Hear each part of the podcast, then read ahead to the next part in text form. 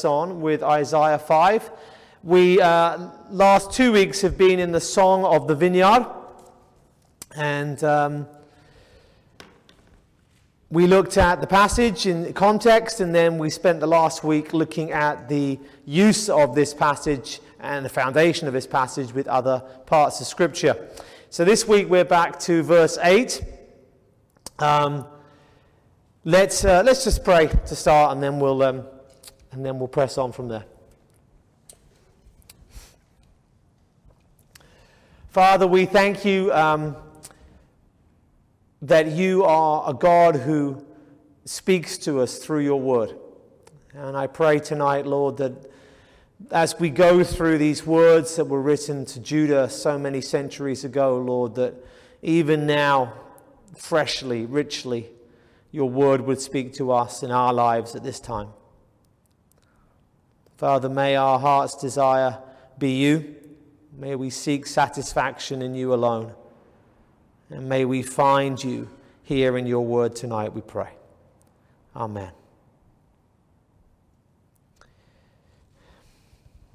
Okay, so we're now uh, through the Song of the Vineyard, and we're in verse 8, when we have a sequence of six woes. In fact, there's six woes and four therefores, and in this whole section.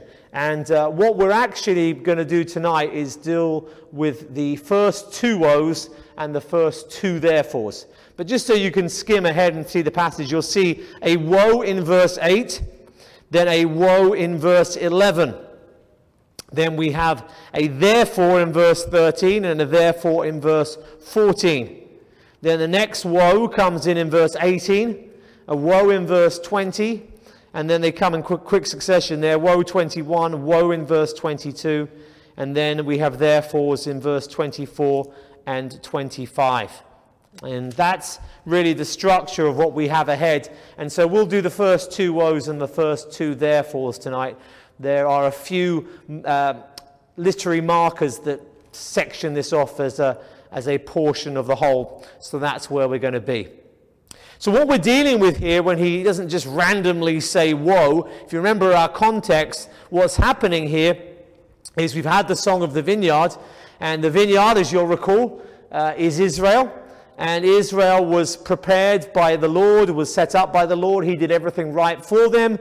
And nevertheless, instead of producing the good grapes that he was seeking, rather it produces these rotten or stinky grapes wild grapes, as our versions often call it.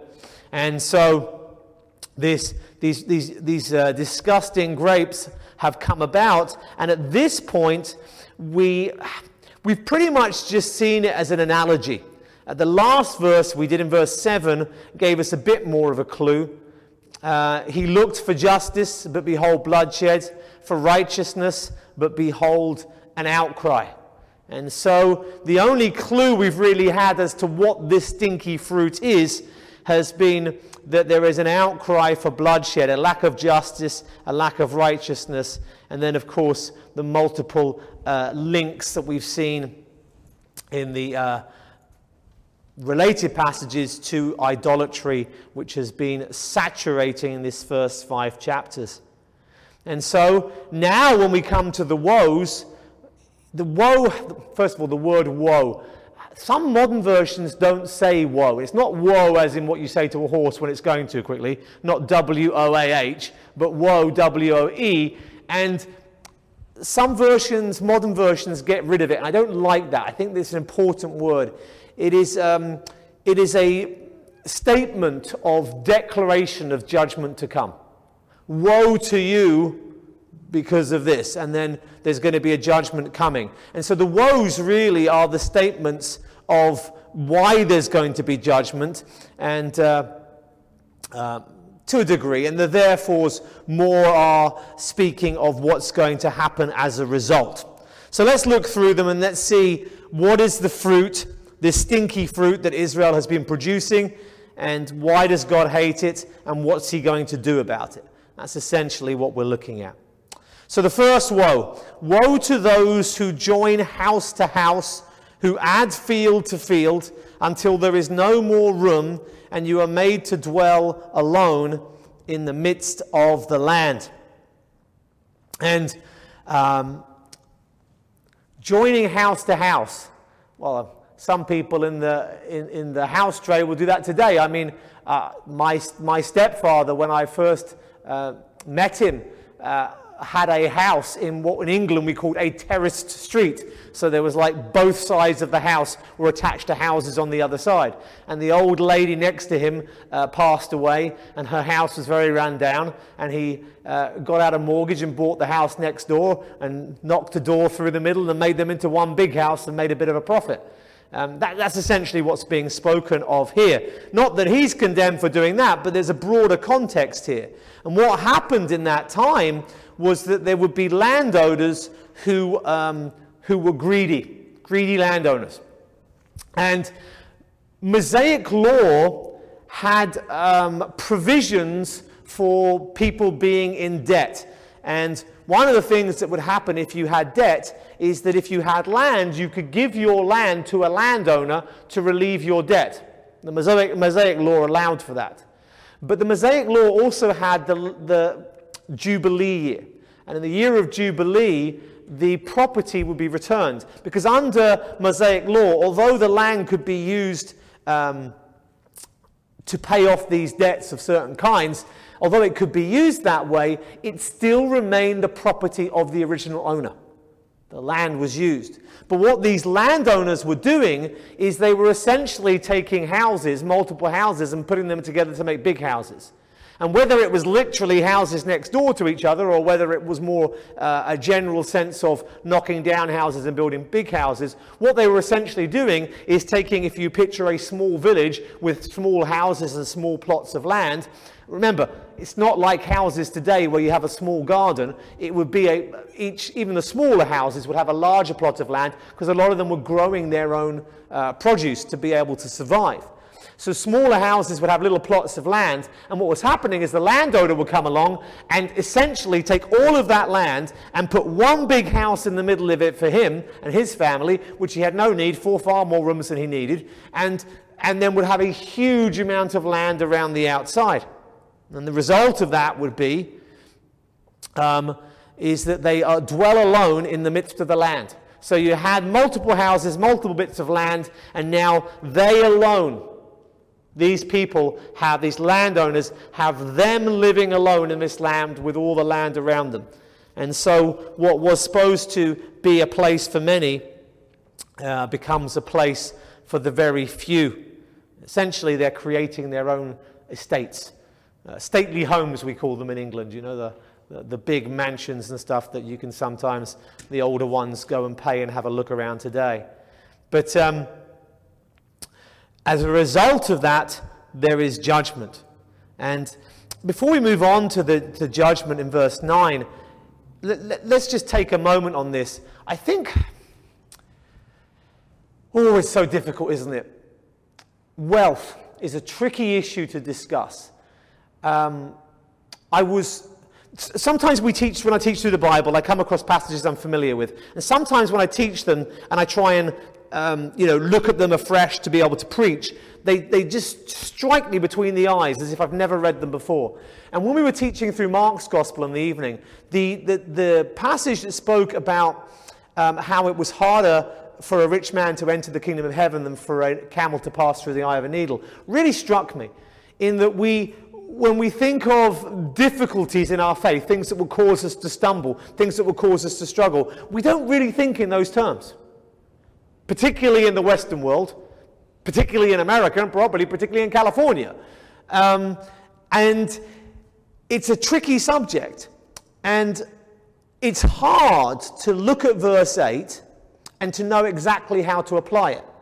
Now, if you're a landowner who's bought a couple of houses and put them together, um, I don't think that this condemns you. I think the context is, is, is different than just applying it in a broad sense.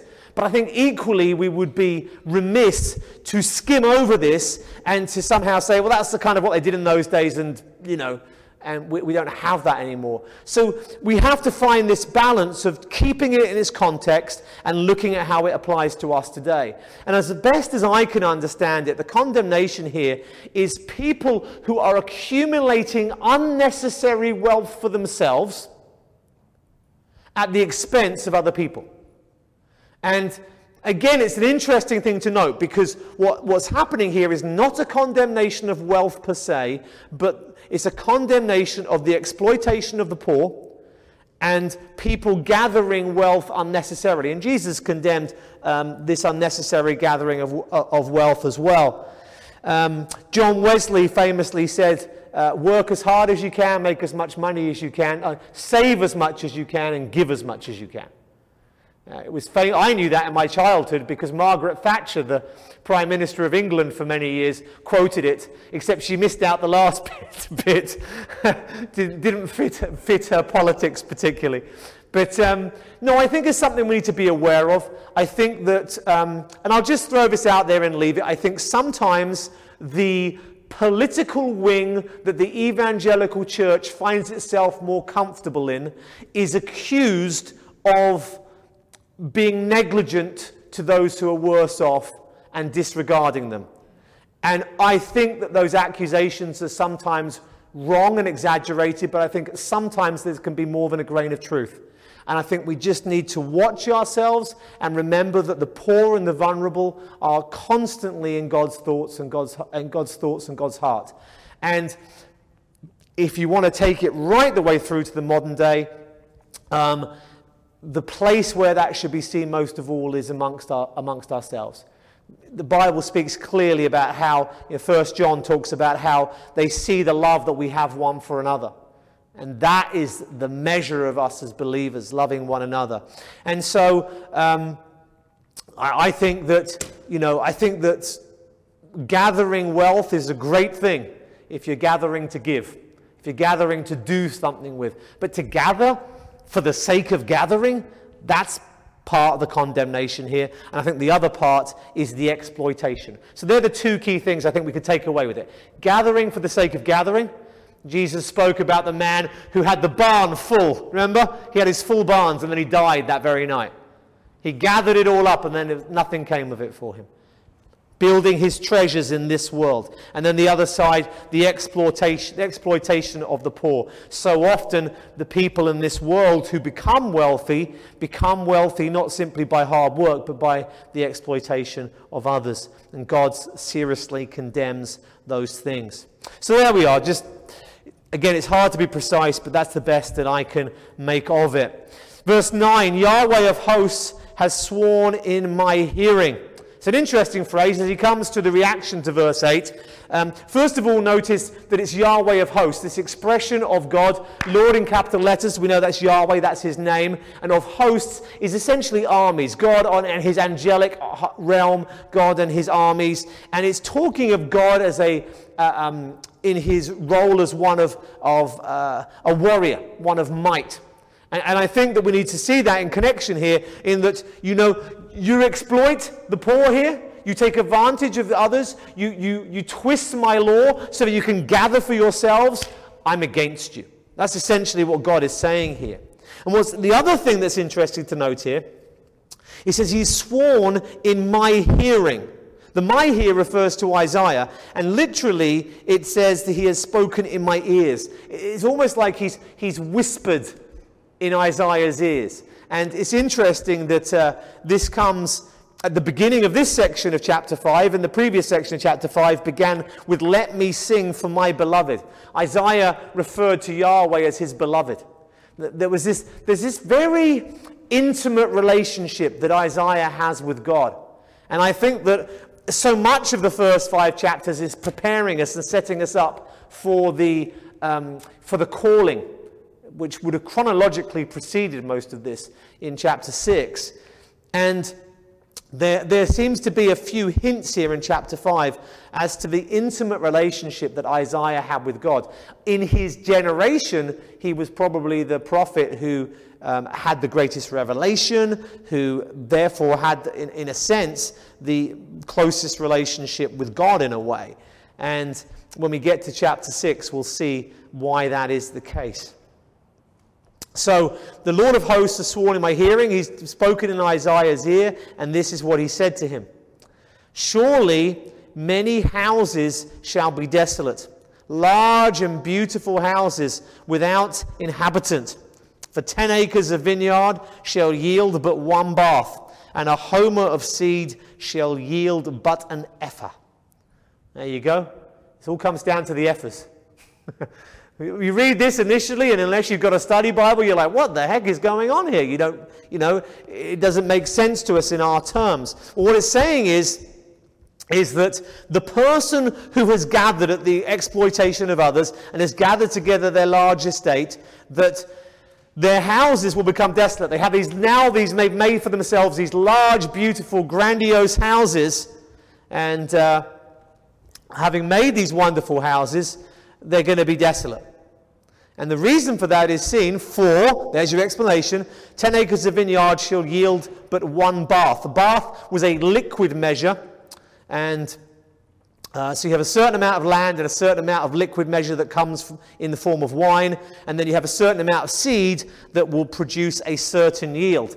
And just to save you looking it all up and doing your math here, the answer is 10% basically what they've done is they've made this large house in the state. They've got huge amounts of land. Now they can have remember the wealth is often seen in the yield of your land. You know you have in your land you have vineyards. So now you have more wine. So you can sell that wine as well as consume yourself. You've got large amounts of wheat. You can sell that wheat as well as keeping enough for yourself. And that's where the wealth comes from. And now what have they done? They've got these big estates and it's getting them a 10% of what it should do in regards to its yield. In other words they have taken for their greed, for their benefit, and God said, You're not having it. You're not going to have the extra that you took unfairly. And so there is, again, speaking here of something we've already seen in the first five chapters, which is speaking of famine as judgment, famine on the land, and certainly here on the land that they have taken. And then we come to the second woe in verse 11. Woe to those who rise early in the morning, that they may run after strong drink, who tarry late into the evening as wine inflames them. They have lyre and harp, tambourine and flute, and wine at their feasts, but they do not regard the deeds of the Lord or see the works of his hands. Well, let's look at this woe in a bit more detail. So, here we have a woe that is speaking of uh, pursuing uh, booze and wine, basically. And we've said this repeatedly. We've seen it in Isaiah. You know, I mean, God plants a vineyard that's going to have a vat to make wine in the earlier part here. So, and, and by the way, I do think that this following immediately after the first seven verses is very telling and very relevant to us in that God plants a vineyard. The vineyard is going to produce wine. He has a vat there in the land to be able to, to make wine from the grapes when they're harvested. And so clearly there is no issue with wine per se. Um, that is abundantly clear. God wants there to be wine uh, produced from Israel. The good fruit is called wine. Wine is a positive thing in this context. But you see, what the whole broader context of chapter 5 is doing is saying God wanted to see this good fruit from Israel. Good grapes to produce good wine. But what God got was stinky grapes. And can you see how that parallels that God is produced. Here you have grapes to produce wine, that's fine, but then that wine is used badly. You have something that could be used in a feast and could be used as something, and wine, more than any other emotion, more than any other um, thing at all that it's associated with in the Bible, is associated with joy. And yet, here, people are abusing the alcohol. And the Bible is very consistent in not condemning alcohol, but consistently condemning drunkenness. And the woe here is to people who are drinking early and drinking late, and they're basically their whole life is a party. Again, I don't think that.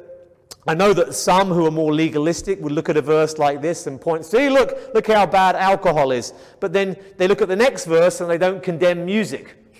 And yet, in the next verse, you have music there as part of the condemnation. The idea is, is that they're more interested in partying and getting drunk than they are on the Lord. And this is the key part to understanding these two verses is looking at why the condemnation comes to these people. But they do not regard the deeds of the Lord, don't regard the deeds of the Lord, or see the work of his hands. And so what they're doing is, is in a sense, a form of escapism. It's a sense of escapism.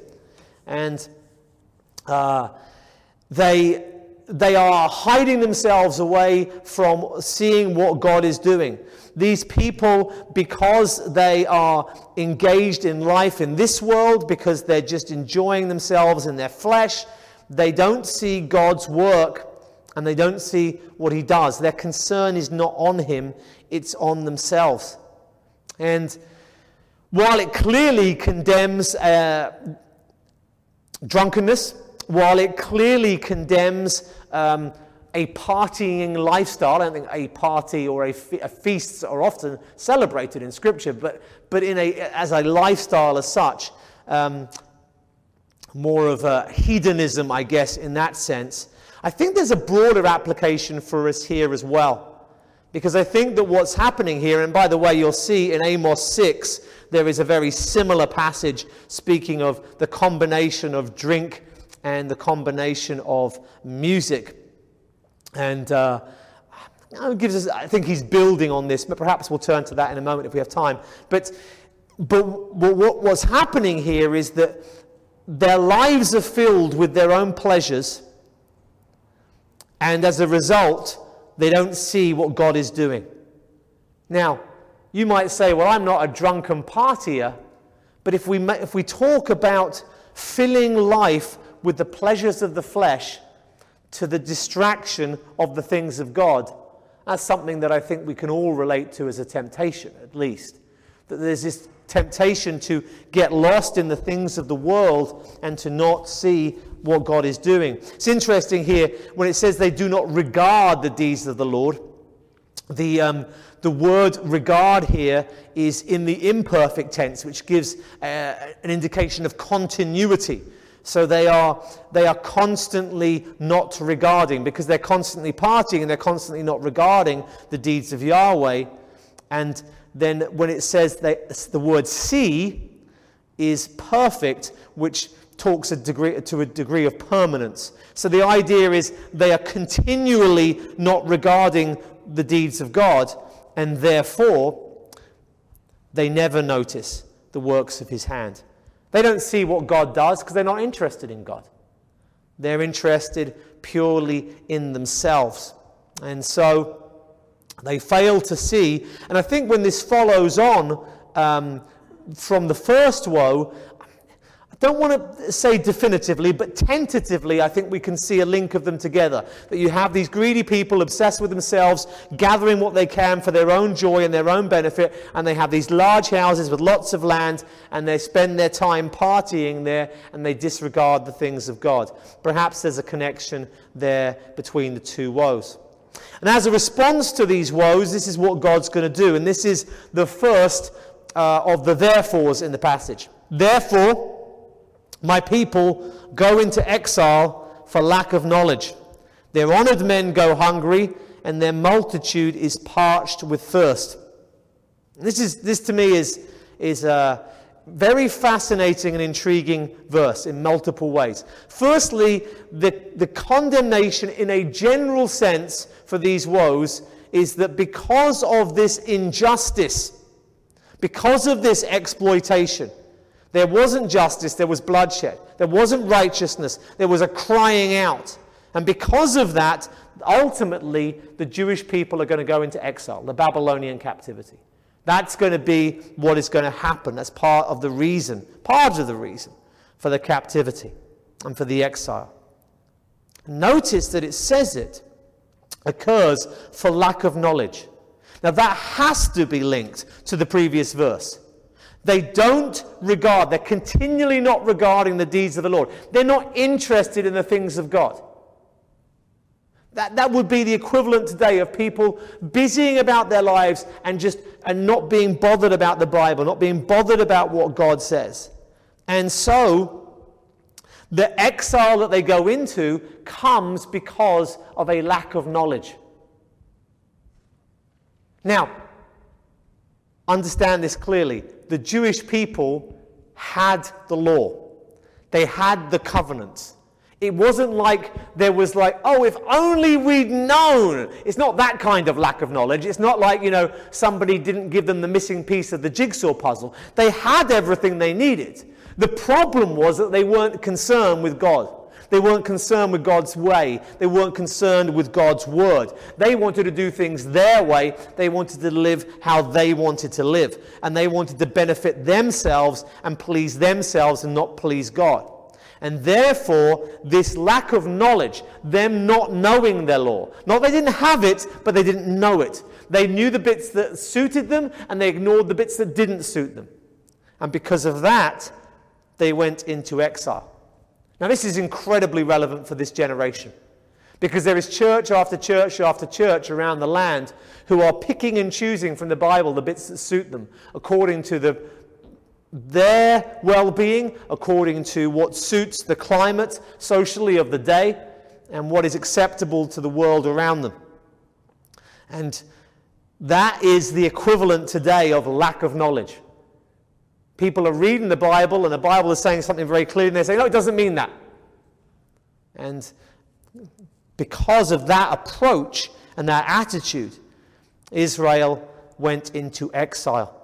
And notice here, again, we see the repetition of famine and drought as part of that judgment that comes with the exile. We've seen that a couple of times already in these chapters. The reference to, to hunger is, uh, and food has been very common in the first five chapters of Isaiah, hasn't it? It was the promise of the land of milk and honey. You obey God and you get to enjoy the fruit of the land. But if you don't, then you're going to be eaten. You're going to be the food. You're going to be consumed by others. And as a result, they don't have that food and they go hungry. Here it says, and this is another part of this verse that really intrigues me the honored men go hungry. The phrase here, honored men. Um, if, you were, if I was preaching a sermon in England, I think it might be like the, the aristocrats the kind of upper class, the, the wealthy estate owners, that kind of type of person. And they will go hungry. And then, as you see below, uh, the multitude is parched with thirst. It's not saying that the, the rich people are going to have loads of water and no food, and the, the poor people have food and no water. It's just a Jewish way of writing that says, look, there's going to be famine and drought for the wealthy as much as for the poor. Now, that fascinates me for several reasons. Firstly, when you're talking about these, um, these people who are honored, the, the, the noble class, what have you, I don't see how you can separate that from the previous woe. You've got a woe, therefore. That links them together. It has to link them together. So you have these people who are wealthy landowners. They've got these houses together. They're having parties. They're celebrating. There's, there's, there's them filling up their lives with, with all the things that their wealth allows that satisfies their flesh. And they will end up going hungry and thirsty. That makes sense to me. But the multitude are going to go hungry and thirsty as well. That doesn't make sense to me. The people of Israel who have been exploited are going to suffer under the judgment as well, further. And there are reasons for this. I don't think it's a, a problem for me totally philosophically and that God has a covenant with Israel. Israel doesn't keep that covenant. Israel is judged. This is the Mosaic covenant, not like the Abrahamic covenant, like the covenant with Abraham that we spoke of this morning, which was unconditional. The Mosaic covenant with Israel was, was a different covenant and it was very clearly conditional. You obey me, I'll bless you. You, you rebel and worship other gods, and you're going to be cursed. Very, very clear. And so there was that sense of judgment. But I tell you, doesn't this speak truth to us as well? In that, you know, if, if I, as a father and a husband, sin, and it, it can negatively affect my wife and children, the, the decision you make if you have a position of authority at work. You know, if, you if your boss at work launders money or, or, or, steals from the company and the whole company goes bust, you lose your job too. You know, there are, this, there are decisions and actions that we take that have consequences on others. And, and, and, I, and, I, and I see this verse as just being a reminder to us of that. That when we make decisions contrary to God and God discipl- disciplines us as believers or judges the unbeliever as a result of those actions, at the same time, there are others who lose out in the midst of that judgment. Israel, throughout its history, throughout its history, the leaders of Israel led Israel away from God, and the entire nation is judged. And the same is true of workplaces and families and churches, where in, you know, somebody preaches bad doctrine and entire churches are affected. When a rejection of Scripture and liberalism started to spread like wildfire through churches that had previously been sound in the 18, late 1800s. It happened because the, the, the, those of more liberal theology, those who didn't believe the Bible was the Word of God, they didn't take the churches. They took, they took the seminaries. They took over the places of education. And then the pastors would graduate from seminary and go off to the churches, and then the churches would be turned. And then this is why you have institutions like Princeton and Yale that were set up to, as Christian places to educate people based on the Word of God that now are completely liberal in that regard. That's why you have entire denominations. John Wesley set up the Methodists precisely because other groups around him were, were more liberal. And now the Methodists are predominantly, not completely, but predominantly more liberal in their theology. And so has been the case throughout history. And so the decisions that we make affect others. And it's a good reminder to us of that. So that's verse 13, and it's more of a summary, therefore. Therefore, this is the result of what happens in these woes, and therefore, the second therefore that we will, uh, we will finish with tonight, um, from 14 through to 17, is therefore Sheol has enlarged its appetite and opened its mouth beyond measure. And the nobility of Jerusalem, and her multitude will go down, and her revelers, and he who exults in her. And so, verse 14 makes it clear that this famine and this drought is not simply going to be something that inconveniences people. It won't simply be something that will be a struggle for people to eat and to drink, but there will actually be large scale amounts of death. That's absolutely clear. Sheol is the place of the dead. It is in all Hebrew uh, scripture, it is the place where the dead go, what we would call hell. It is not used as we would use hell in the church today to speak of the place where only those who are judged go. But in, in the Hebrew Bible, Sheol would speak of everybody. When, when you die, good or bad, you go to Sheol. It's just the place of the dead where the dead go and, and yet live on.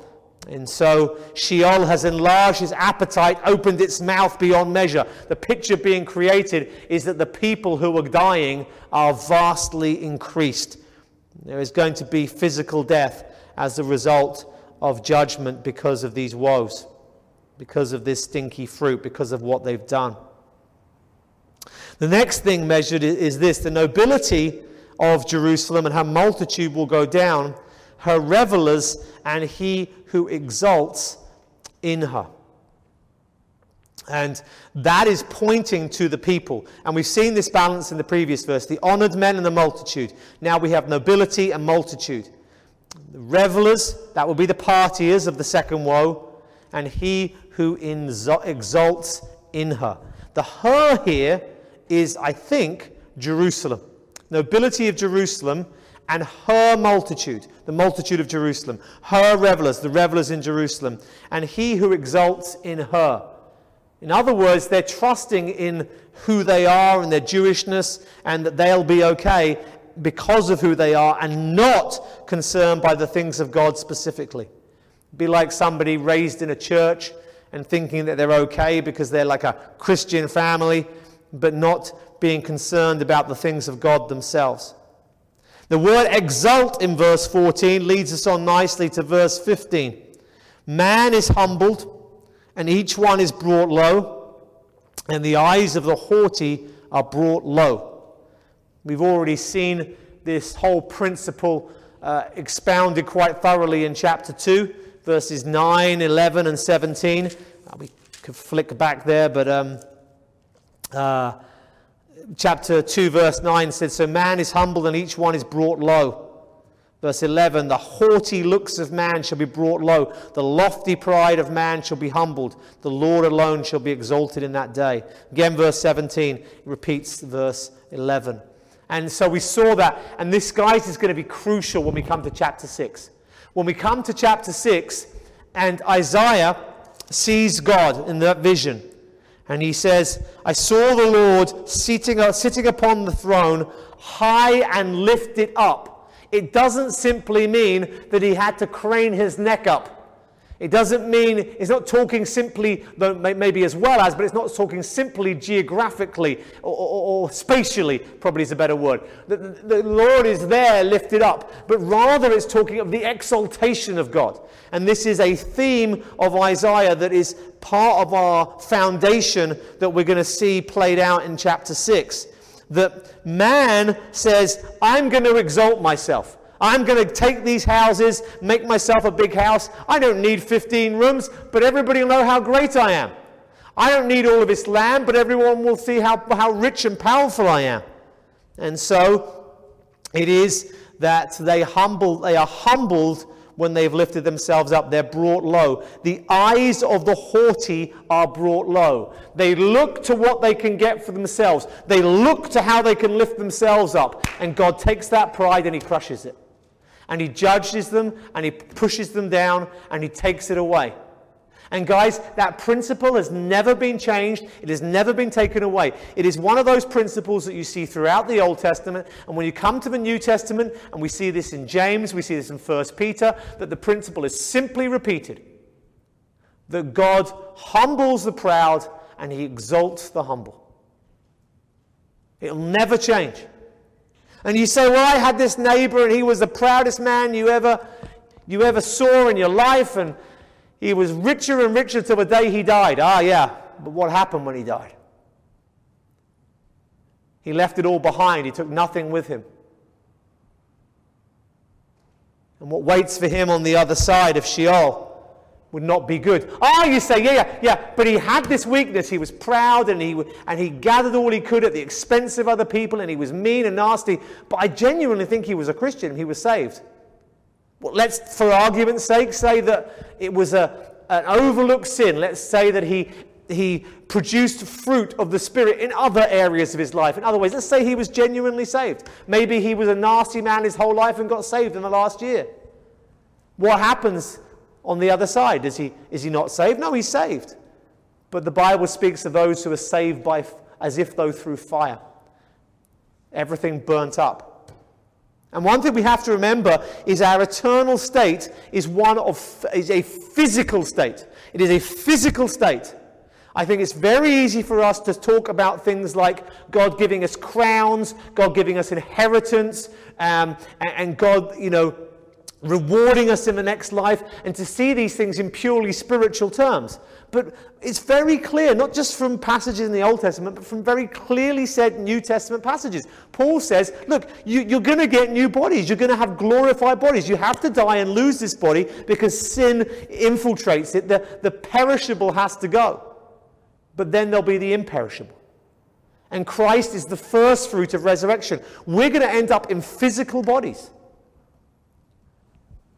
And I think that's something that, whatever your eschatology is, is, is abundantly clear in Scripture for, for us all, that we're all going to end up in a physical state. And therefore, it's interesting to me that we should perhaps look at the Bible speaking of rewards to Christians for eternity in perhaps more physical terms than we do.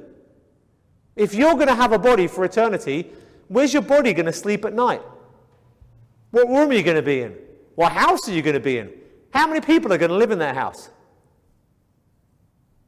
What will the area be like in which you live? How far will it be for you to go to Jerusalem? I mean, do, do, do I mean, I often wonder about these things. And I think that there is going to be a sense that whether you're a believer or an unbeliever, whether you experience that judgment in this life or not until the next, that God is always going to humble those who exalt themselves. Always. And therefore, we need to humble ourselves before God. Think little of ourselves. Because if we lift ourselves up, and this is the principle, and this is the thing to have absolutely drilled into our minds, drill it into the minds of our children, just something that we just, as an inescapable truth, is that when we lift ourselves up, we make ourselves an enemy of God. It's not about you, it's about Him. It's not about you being glorified. It's about Him being glorified. It's not about you being comfortable. It's about Him using you for His glory. And too many Christians today, we're so easily captivated by the message of the world that you should be happy, you should be comfortable, that nothing bad should happen to you, that you shouldn't be treated badly, that everything should work out for you. And if it doesn't, then you need to think positive thoughts and you know, everything has to be about you and your good and your well being. It's not a biblical concept. It's all about Him. And that's what the next verse takes us to in verse 16. But the Lord of hosts is exalted in justice, and the holy God shows himself holy in righteousness. Look at that. And this is, by the way, one of those, one of those literary markers. Look how the. I, I, said to you that we were going to go as far as verse 17 tonight two woes and two therefores, because there's some literary markers. Well, here's one of them. Not the only one, but here's one of them. Is that the previous section verses 1 to 7, the Song of the Vineyard, the, the analogy that's now being expressed in more concrete terms, it ended with that phrase that God looked for justice and behold bloodshed. He looked for righteousness, but behold an outcry. And here we have those two words again. The Lord of hosts is exalted in justice, and he shows himself holy in righteousness. Now, the implication here is very clear, and I hope we see it. That when God looked at the stinky, rotten grapes, he wanted to see good grapes. He wanted to see good fruit. What he wanted to see was justice, and what he wanted to see was righteousness. But what he saw was bloodshed, exploitation, and an outcry from the poor. He didn't see justice, and he didn't see righteousness. And here's the implication that when God humbles man, when God brings judgment, when God brings the famine, when God brings the drought, when God desolates the land, when He does that, justice is served. The implication is abundantly clear. We either give justice or God gives it for us. If we are unjust, then we'll receive our justice. That's the implication of the text. And that God, in bringing judgment, shows his righteousness. Why would God do this to this person? Why would God allow for this evil? Why would God allow this and that to happen in the world? You know what? One of the answers, not the only answer, but one of the answers is simply this that we are all contaminated with sin, and the very fact that we're alive at all is the mercy of God. And that when he does bring judgment, and when he does bring tragedy, and when these sometimes things like droughts and things like famines are judgments from God, not always necessarily, but certainly at occasions clearly from Scripture. And if you struggle with why God does that, God says, well, We're not seeing eye to eye here because me doing this is proof of my righteousness. How can we as man look at a tragedy and say that proves that God isn't good, that He isn't righteous. And God says, actually, I think you'll find that this judgment proves I am righteous. It shows my righteousness. It declares my righteousness. How can we get it so wrong? How can the, the viewpoints be so different between carnal man and God? And the answer is because man exalts himself. So anything that hurts man, harms man, damages man, treats man badly, anything like that is viewed negatively by the world. But the fact is that the, the very fact that we view things that way is proof of us exalting man, us exalting mankind. And God looks at injustice and he looks at unrighteousness and he brings judgment. And in doing so, he brings the justice and the righteousness that was missing. Israel, you didn't give the justice I was expecting, I was looking for. You didn't give the righteousness I was looking for. And thus I will bring justice and I will bring righteousness in judgment. It's essentially what it's saying. And finally, the result of that is then the lambs shall graze as in their pasture, and nomads shall among the ruins of the rich. When you hear about lambs grazing in pasture, it sounds like it's a, a, an upbeat thing at the end. It's not at all. Do you remember what happened? This is the other literary marker we saw at the beginning of the woes. How did this passage start? They join houses together to make big houses. They've joined the land together to make a large amount of land. And what's that land supposed to be used for? For crops, for vineyards, for, for producing food for themselves. When we think of lambs, gra- when I think of lambs grazing, I come from a part of England called Kent. Kent, the county of Kent, was known, is known as the Garden of England. And there's orchards and there's sheep grazing, and I would um, I will go for my runs on the country roads around England, and I go past sheep field after sheep field after sheep field, and it was lush and it was green. So I've got to kind of forget about that when I come to look at sheep grazing. When you look at sheep grazing in the scripture, they're grazing in wilderness. They're getting a little bit here, and then they're traveling a little bit further. There's a little bit here. It's, it's them grazing over large amounts of area. It's not like the sheep grazing in England. It's more like the cattle and sheep grazing maybe in um, parts of Australia. Have you ever, if you've ever seen anything about uh, cattle rearing in Australia, it's just this incredibly dry, barren land that you think nothing could live on. And they have this cattle that just basically eat because they have a huge amount of land. So English sheep kind of eat a bit of grass, take two steps, eat a bit of grass, take two steps, eat a bit of grass. They can eat all day with barely moving. But these Australian livestock are traveling miles and miles and miles each day. And, and often the uh, farmers will use helicopters to keep an eye on them to travel. It's not quite that extreme, but it's more like that. So the idea is, is that the land here has become desolate, and the land that was going to produce all of these crops has become more of a wilderness, just where, where, where animals are just grazing. They're just, it's only good for grazing, which is a negative thing in that context. And then it says nomads. I'm not quite sure how the best. Nomads is a pretty good translation. I've heard others. Uh, commentators use the word refugee, um, strangers. The idea is that people who have no home of their own will basically go and live among the ruins of these big houses. These rich people made these houses that were monuments to themselves, to their glory, and to their wealth. And now, essentially, there's squatters living in their homes. Their wealth is gone. And there's nothing that takes away wealth than uh, when we come to the time when a piece of, uh, a piece of bread costs a bag of gold. And so it is that the judgment comes upon them, at least in this case, for these people, comes in their lifetime and in this land.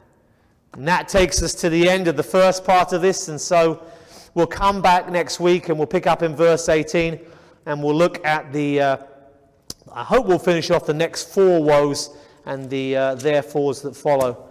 But this is the specifics of what they did. And I just, if we leave it with one thought, let's leave it with this one that we want to live our lives for God.